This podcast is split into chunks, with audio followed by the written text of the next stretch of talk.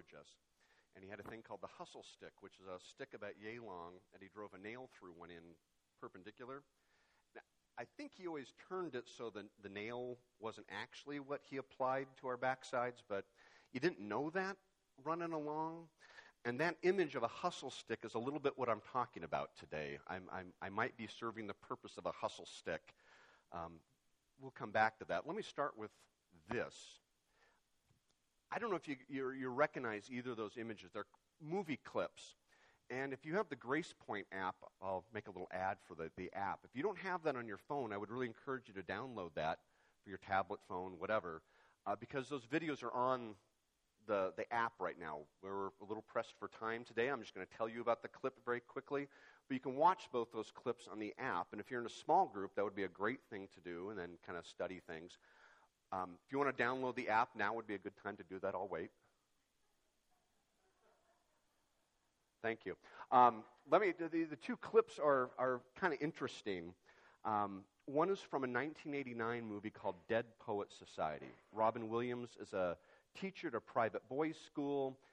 And then the other one is from a TV show called The West Wing, which was about a fictional president and a fictional presidential administration. They both have a very similar illustration, which I want to start with and end with today, and that's this. Um, the, the Robin Williams one, the, the teacher at a boys' school, first day of class, this young, passionate teacher teaches these young men a phrase in Latin called carpe diem, which is uh, from the poet Horace, uh, a Roman poet, and carpe diem in Latin means seize the day, which is maybe a, a more educated way of saying YOLO. Uh, but the idea is don't wait around, be extraordinary. And he's encouraging these young men to not wait, but to get everything out of life and to go make your life extraordinary and do it now. Seize the day. The other one, The West Wing, was a, a if you're really into politics, it was sort of like a very interesting show. Uh, it's the last year of a president's administration. And the 365 is the chief of staff comes in and puts that number on the board because they have exactly one year left in their administration. And he's gathered the staff together, these young, passionate, completely fictional conservative Democrats, and says, What do you want to do? You have one year left. You will have no more chance to do good for your community, for your country, than you have when you're working at the White House. What are you going to do with these final days? And it's a really encouraging kind of thing. And they both go together very well, I think, with uh, the book of Galatians, specifically the, the end of the book of Galatians. Kind of illustrations to seize the day, to get involved now, and to think about what are you going to do with the time that you have left. Because, my friends, our physical life as we've been reminded many times in the last few days, our physical life will end. This is short, what we're doing right now. This matter around us will fade away, and we have an eternity to spend with Jesus in a glorified state. This will seem very short someday. So, what are we doing with our time? This short, short period of time we have. And Mike reminded us last week that our actions have consequences, that we are going to be evaluated. And so, putting those things together, and Paul in the book of Galatians, the end, does this excellent job of both being encouraging and a little convicting.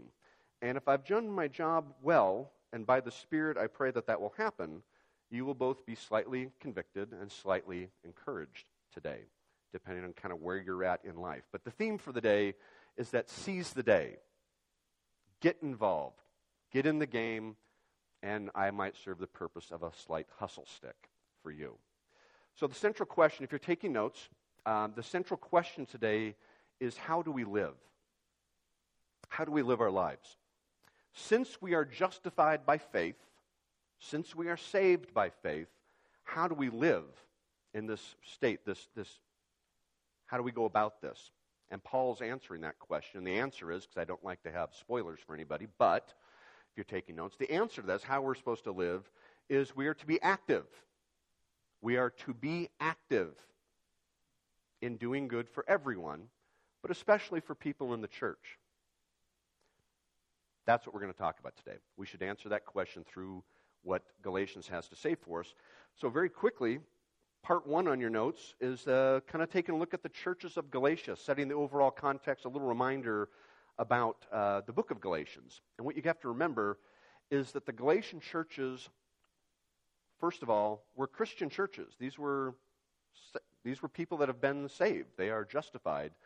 But what they were doing, and they were doing, but what they were doing was not good. They were adding requirements to the gospel. They said to be justified, you had to follow certain rules. To be sanctified, you must observe the law. And we've talked a lot about the law and about the Jewish customs, and they would judge one another based on rules, based on behavior. And they made it not something that you're encouraged to do, but something that you must do. In fact, you must do it to be saved, they believe. And so Paul is pretty upset about this and spends a lot of time in the book of Galatians directing it at the Galatian churches, comparing living by faith versus living by the law, living by the Spirit versus living by our flesh, which is really saying, is it God or is it you? Is it God or is it you that will save you? Is it God or is it you that makes your work worthwhile? And Paul hammers this pretty hard. And it's a lot of contrast. And it always comes back to these tenses of salvation. I know this is fundamental, and we've done this many times, but we're going to do it again because I think it's one of those things you can't do it enough. Salvation is really three parts past, present, and future. The past, which is always on this side of the church, I was justified, say it with me, justified by faith, okay? I was saved, was saved, past happened. I was saved from the penalty of sin. And then we live in the present tense where I am being sanctified by, I have freedom over the power of sin. I'm saved from that. I'm being sanctified. It's an ongoing process right now. And we all look forward to the future where we will be glorified, where we'll be saved from the very presence of sin. Now, Galatians deals a lot with justification because the, the Galatian churches were doing some bad things there. But mostly we're in this present tense. And for this passage specifically, present tense, we're talking about sanctification. So, and I'll say this several times, but I don't, I don't ever want you to be confused by that. When we talk about things we should or should not be doing for sanctification, it's talking to people who are already believers. Okay? You've placed your faith in Jesus Christ, you were justified, and now what? So we're not talking about requirements or anything that has to do with whether or not you will be in heaven forever or you will be in the lake of fire forever. We'll talk about that later. It's about this present tense being sanctified by faith. The central question is this idea since we're saved by faith, how do we live? Since we're saved, how do we live then? The context going into this, or what we're going to talk about today, is Galatians, the passage, is chapter 6, verses 6 through 10, picking up on where Gary left off and actually where Mike uh, took us on a little journey as well. Let me read this this is from the New American, is that uh, the version I'm using. Galatians 6, uh, verses 6 through 10. The one who is taught the word is to share all good things with the one who teaches him. Do not be deceived. God is not mocked. For whatever a man sows, this he will also reap. For the one who sows to his own flesh will from the flesh reap corruption. But the one who sows to the Spirit will to the Spirit reap eternal life. Let us not lose heart in doing good, for in due time we will reap if we do not grow weary. So then, while we have the opportunity, let us do good to all people, and especially to those who are in the household of faith. Holy Father, as we come to you as your people, your people that you called out, your people that you saved, we recognize that you are so good, you are so great, and you are the perfect love. Father, we give thanks to you that we have this place to meet in, that we have your word and languages that we can understand. And Father, we give thanks to all those men and women that went before us, establishing this church by you, serving by your Spirit, and leading, Father, people that have led us. Father, forgive us for our sin, for when we act poorly or when we do not act. And Father, by your Spirit, teach us your word this morning. By your Spirit, implant your truth into our hearts and make us more like your Son this morning. We ask this all in Jesus' perfect name. Amen. So, part two in your notes, little context. The context verses 6 through 10 is really verses 1 through 5. Go figure. Uh, thematically, if you kind of read that all as one idea, it is one idea. Verses 1 through 5, it, well, it's 1 through 10 is one complete thought from uh, Paul to the Galatian church. And remember, Paul's talking to the Galatian church, and we're kind of behind Paul's shoulders. We can hear Paul, but we don't hear the Galatians. We, we know some, we, we can infer, we can look at the historical record, and we know some of what Paul has said the Galatian churches were doing. But really, it's a communication directly from Paul to the Galatians. And so part of the question is does it apply to us? Okay, we're not Galatians. We're not living in 50 AD. We're here in the, the modern world with all of its goods and bads. Does it apply? Well, yes. Let me show you a little bit why that is doing. First off, the Galatian churches, we knew they were doing things that weren't great. They were doing things that were adding to justification, legal requirements for sanctification. They were, that was big on the Galatian churches. Uh, also recognize that the church is a singular thing. It's a plural, and that's made up of lots of people, but we're one thing. God built the church. This isn't a country club. We're not a the, the Rotary Club. We're not our own little rules. We're following God, and God established us in, in unity. And one of our duties is to maintain the unity that's already existing. We're in a community of faith. And 1 through 5 really talks about some of these, not requirements, but responsibilities we have to one another in the church, that we are to be mutually engaged with one another, loving, interactive relationships. The local church is a big deal to God. And when people leave the local church, it's a big deal to God. And it hurts the local church. And so Paul is really aiming this at the local church. And so we're a local church, the Galatians are a local church. Kind of goes together. That's a pretty good sign for it. The other thing is what the Galatian church was doing. The Galatian church was struggling with legalism, judging people based on their behaviors. We do that, don't we? We might not mean to, but we all do that a little bit. We all judge a little bit. And it depends on what your, your personal things are. In the old days in this church, you know, drinking, dancing, gambling, all bad. And people were judged for that. Mine might be people who leave the church. Yours might be something about, I don't know, how they park or people that leave the stupid carts out at Safeway parking lot. Good things, right? But they're not to be part of how we view one another in the spiritual realm. And they certainly better not have anything to do with you have to put your card away if you're going to be a justified believer in Christ, or about how we live our life being sanctified. We have enormous freedom in Christ, and we, we tend to, to try to judge people and kind of sort people out a little bit. And it's funny, we always do it by what we are not, right? We don't do it by, well, I judge that person because he's doing the same thing I'm doing. No, we look at the differences. All right? The Galatian church was doing that. So when we look at, yes, we're a local church, and yes, we struggle with some of the same issues the Galatian church was. I trust that none of us are adding Jewish law, and that you don't hear that discussed here. We're maybe a little bit farther apart from the Galatians, but we're still struggling, and we're still judging. So I think this does apply to us very clearly. I'm going to split verses 6 through 10 into three parts. Um, part 3 on your notes will be the first verse then the meat of the passage, um, and then the final bit there at the end, which is kind of an application bit. So, starting with verse 6, excuse me. Uh, what do we do and why do we do it? And this is, you might think of verse 6 as kind of the, the controlling verse for this passage. How, do we, how are we supposed to interact? He gives a specific, but the language he uses is more of a, a general principle. So he's going to give you an example, but you kind of want to apply it a little bit broadly. Happily, for this entire passage. The grammar, the language, everything's very literal. It's all very clear. There's not, uh, sometimes you dig into a word and you discover great things. Mostly you dig into the words here and they're pretty much translated into English very well, which is good for me because not being a Greek guy, this is nice to be able to just go, hey, it means what it says very clearly.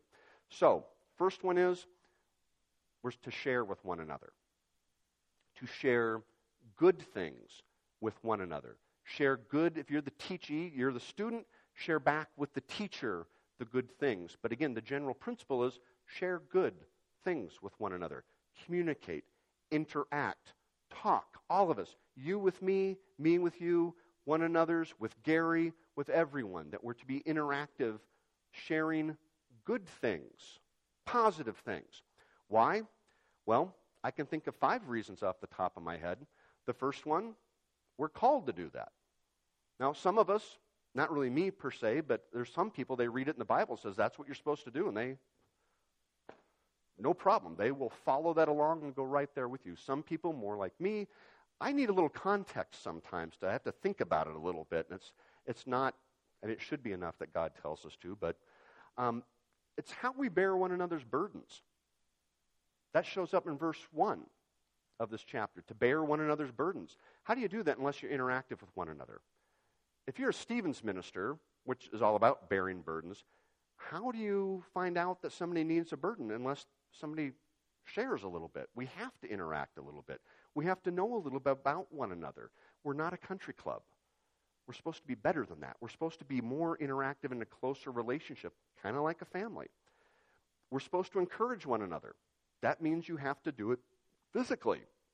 You have to verbalize something. There has to be an overt action to share with one another. That's how we endure suffering, and it's how God is glorified. God is glorified by how we treat one another, and we can't do anything for one another unless we're sharing, unless we're interactive. Here's a quick gut check for you. And this caught me off guard. You don't want to blow past good things, share all good things. Think in your own life, just over the last week. Conversations you've had, things you've written, stuff you put on Facebook. How much was good? How much was negative? when I'm sitting having coffee with some guys and we're talking, how much of what I share is me being grouchy about politics? How much of what I say if I'm on Facebook are what I'm against, things I don't like? Sharing what you don't like is not all good things. We're to share all good things with one another. That's a way to celebrate with one another. Unfortunately, we all live in a culture that doesn't celebrate all good things. Our culture celebrates outrage. Our culture honors fear and anger. And we hit like on Facebook for somebody who makes a great point against some political cause, against something. What's wrong with the world? You go into a coffee shop and you can hear different groups. You can have a group of people that it's, there's like a black cloud over them. And everything stinks, and it's not as good as it used to be, and blah, blah, blah, blah, blah. We're Christians, friends. We are called to be people who love. We are called to be truth speakers. So before you want to vent with somebody, do a little gut check. Are you sharing all good things? Are you buying into the culture of being outraged. Before you hit share on Facebook, do you know what you're sharing is true? Because Christians, we're supposed to be truth tellers, and truth, we're, we're responsible for these things. How can I share the gospel with somebody if I'm known as somebody who shares all the crazy things about the conspiracy theories about the current president or the last president? Share all good things with one another. Next section actions and consequences. Number four on your notes if you're paying uh, and playing with the, the program there. Um, this is kind of the heart of the message. I think this is the most important part. Uh, it deals with a couple interesting things that um, I wasn't really taught a lot when I was growing up in Yakima and as a little Presbyterian smart aleck kid. That if I was taught it, I certainly didn't pay attention to it. And that's going to deal with um, the doctrine of judgments. And I want to take just a second to hit a little bit of doctrine here for you.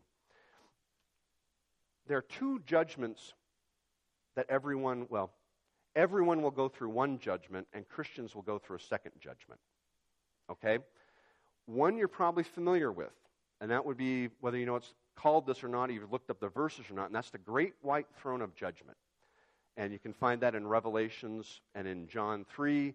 But there will be a judgment, and this kind of deals with justification, Everyone that has ever lived will be judged by the great white throne of judgment. And the question is do you believe in Jesus Christ or not?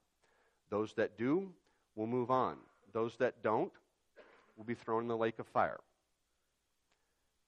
Non believers are judged from believers. It's not maybe the most positive thing that we always talk about in church, but it's real. And the Bible's very clear on this. And that's why there's some uh, people have the burden for evangelism. This is usually one of their motivating factors is they don't want to see people go into the lake of fire for eternity. If you're a believer, you are going to pass this judgment successfully, completely, 100%. If you have placed your faith in Jesus Christ, you're going to be fine you will not be thrown into the lake. Don't believe me? John 3:16 For God so loved the world that he gave his only begotten son that whosoever believeth in him shall not perish but have eternal life. Or as our friend Gary likes to tell us, you read that with your name. So God so loved Wes that when he gave his only son to Wes, that Wes believes in him, Wes will not be or Wes will not perish but will be given eternal life. It's a personal thing. That's the great white throne of judgment. If you have placed your trust in Jesus Christ, is probably the most clear part of the Bible.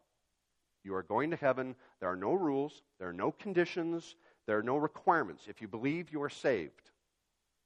Everybody with me? That's a bigger deal than anything else we're going to talk about today. If you're not convinced that you're going to heaven, if you have not placed your trust in Jesus, that's what I'd like you to think about right now. And I'd like you to talk to me afterwards about it because that's a bigger deal than any other doctrine stuff we're going to go through today. Now, if you have believed, if you're a believer, you're going to have a second judgment.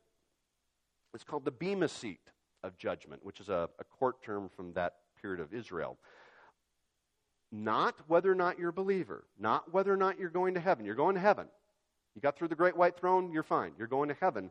But there will be a judgment for your actions and whether or not you'll be rewarded for your actions or not. And this is what Mike was talking about last week that we are responsible for our actions and they are judged, they're evaluated. 1 Corinthians 3 13 through 14. Each man's work will become evident, for the day will show it because it is to be revealed with fire, and the fire itself will test the quality of each man's work. If any man's work which he has built on it remains, he will receive a reward. Other verses talk about our actions that are worthless are thrown into the fire like wheat chaff. Just stuff to burn up. Doesn't matter. Doesn't do anything. Our actions are judged. And so, as a believer, we're evaluated. Our actions worthwhile? The worthwhile actions, we're going to receive a reward for. The actions that aren't worthwhile, they're just gone. They were nothing. I like to think of time I spent on Netflix, probably not worth very much.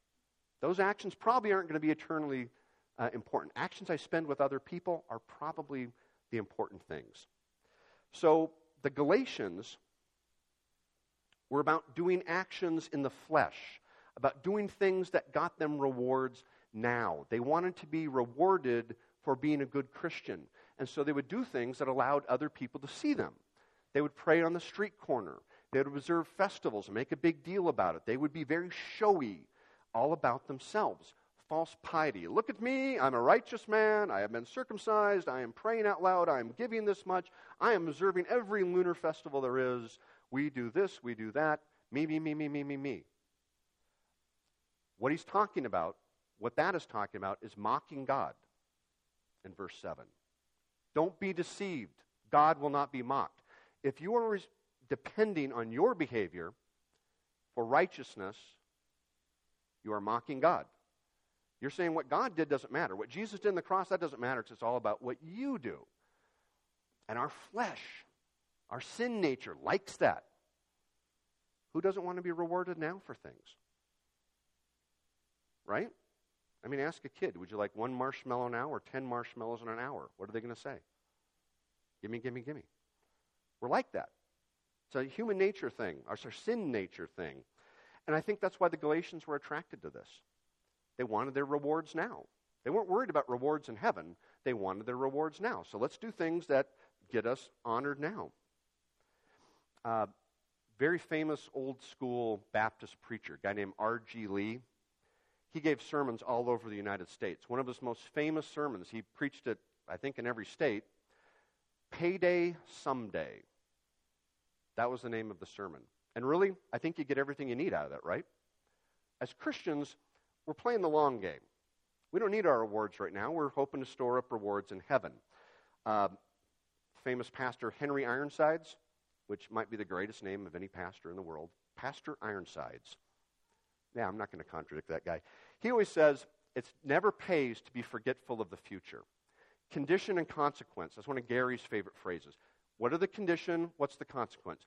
The condition of living by the flesh, sowing things by the flesh, is corruption, is nothing. It's, it's worthless. The condition of sowing things by the Spirit is rewards. You'll be rewarded in heaven. You'll be rewarded by God. Would you rather be rewarded by God or would you rather be rewarded by a couple people on the street corner right now? Okay, logically, I think we all go for God's God. But our sin nature doesn't want that. And it, the Galatians didn't. The Galatians got sucked into that.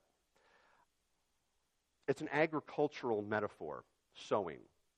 You reap what you sow. Talking about your actions. When Russ sows onion seeds, he expects onions to come up, right? Not orange trees. Our actions are the seeds. What we do or what we don't do, what we fail to do, we're held responsible for. We're sowing whether we mean to or not. Right now, we're sowing in our thoughts, in our actions. And so when you leave here, when you're the church out in the rest of the community for the rest of the week, it's important that you think about that. And think about doing good, not because you have to, because you want rewards, because you're motivated by things. And that's why, moving in your notes, motivation is the key to this. What's your motivation? I can do good. I can be standing here preach a sermon for you. And I can be doing it because I like you looking at me and I like you listening to me and I like walking out here and people pat me on the back saying, hey, good job. Well, that makes me feel good. And if that's my motivation, to get patted on the back, shame on me. If my motivation is I have abilities and I can share with you and I can encourage somebody to not make a mistake I've probably made in the past, that's a better motivation. If my motivation is to follow the example of Jesus, that's even better motivation. But we're going to run into our consequences. Sooner or later in life, we all sit down to a banquet of our consequences. Robert Louis Stevenson, author of Treasure Island and such. Paul, the Apostle Paul, is telling the Galatian church God is watching. God will not be mocked by you. When you try to create your own rules for what it means to be saved, that's going to come back and bite you. You will be held responsible. You will miss some rewards because what you're doing is worthless. They're sowing seeds that aren't going to grow. The Galatian church. We don't want to be like that.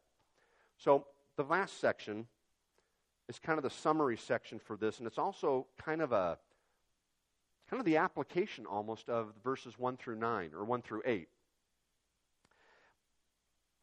Goals for life.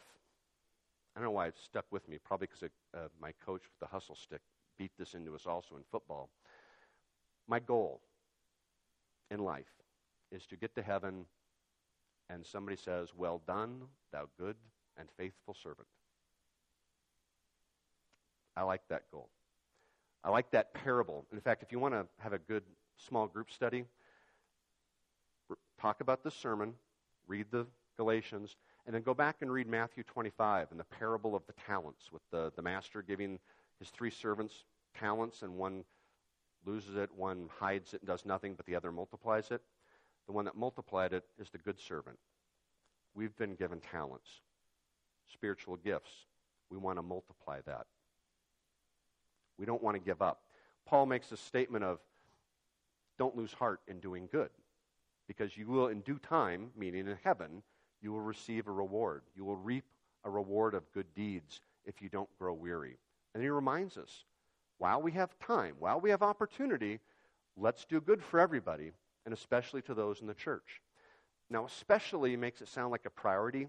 It, it's not. He's calling attention that it should be natural for you. Like, if you're in a Christian and you're in a church, of course you, your church should reflect that. And that's the idea that what the outside world sees is how we relate to one another and our love that we show or fail to show is noticed by the outside world. So Paul's reminding, hey, you're in this thing together. Don't lose heart. Don't get too tired.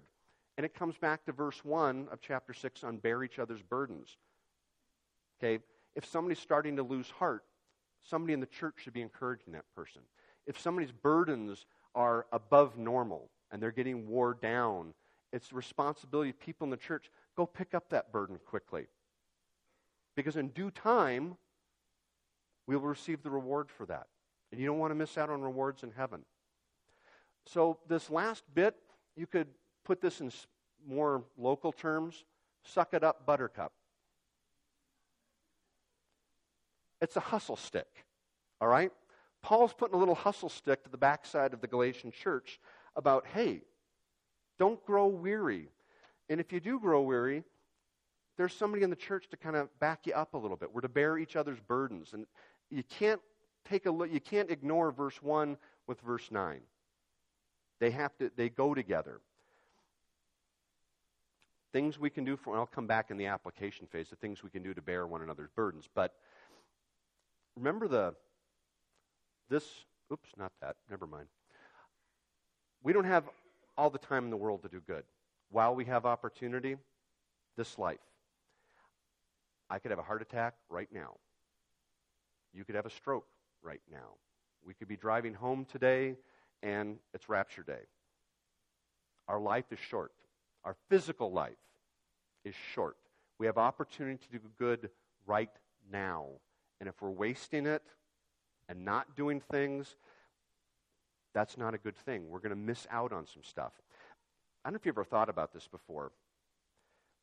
When we're justified, when we accept Christ, why aren't we raptured right then? I mean, think about it. Doesn't it kind of logically make sense when you accept Christ? Why doesn't Christ beam you up immediately to heaven? He doesn't do that. That's part of the end times. So clearly, there's a reason why we're still here. What are those reasons? Well, one of them is so we can do good for one another. God is glorified by us doing good for one another. That's how he shows his magnificence. In our failings, in our sinful, screwed up, small minded, temporal selves, we can do amazing things by his Spirit for one another. For one another. That's how God is glorified. That's part of the answer why we're not raptured out immediately. I'm very cognizant of my own mortality because I went through a time where I didn't think I was going to be around here for very long. So when you think about that, it does put a little urgency on your work. I mean, especially think about it at my work at the city about I've got a lot to do. And I can't be sitting around putting my feet up on the desk hanging out because I got a lot of work to do. And as a church goer, I kind of want to have that same urgency, and I don't always. But I kind of want to have that same sense of I need to really be doing good right now for people because I don't know how long I'm going to be here to keep doing good. My legs work, my arms work, I can do some stuff. Billy Graham. Heard of Billy Graham? If you're old enough, I'm sure you've heard of Billy Graham. He's a little bit before my time, but I can remember him being on TV. Billy Graham, kind of the greatest 20th century evangelist. Amazing preacher, friend of presidents, uh, prayed with, I think, every president when he was in ministry. Uh, son is carried on to a lesser, greater degree, some of that. 1961, uh, Billy Graham was at a, a meeting where President Kennedy was there, and after the meeting, President Kennedy went up in 1961 and talked to Billy Graham and said, Billy, I got some questions for you. He was asking about the second coming of Christ. He goes, Is that true? Do you believe that, Billy? And Billy said, Yeah. That, you know, went, actually got their Bible out, and Billy Graham took them through some of the verses about the doctrine of the second coming. And President Kennedy had never been taught that before. And he, President Kennedy even asked, goes, I'd, I'd have never heard that. Does my church believe that? And Billy Graham assured him, yes, your, your church does believe in that, that, that doctrine's consistent. And uh, JFK was kind of concerned and said, I want to talk about this some more. And they had to go. It was years later, the National Prayer Breakfast in February of 1963, and that's actually a picture from the prayer breakfast, held at a church just north of the White House. Billy Graham was the speaker, of course. Billy Graham had a cold and was feeling awful. But he, you know, you're at the National Prayer Breakfast with the president and his cabinet, you're going to make that call, right?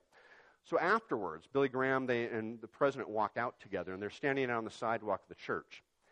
And JFK asks if Billy would ride back to the White House with him. Wants to talk. And I'm going to quote from Billy Graham here. Billy Graham says, Mr. President, I've got a fever, I protested. Not only am I weak, but I don't want to give you this thing. Couldn't we wait and talk about it some other time?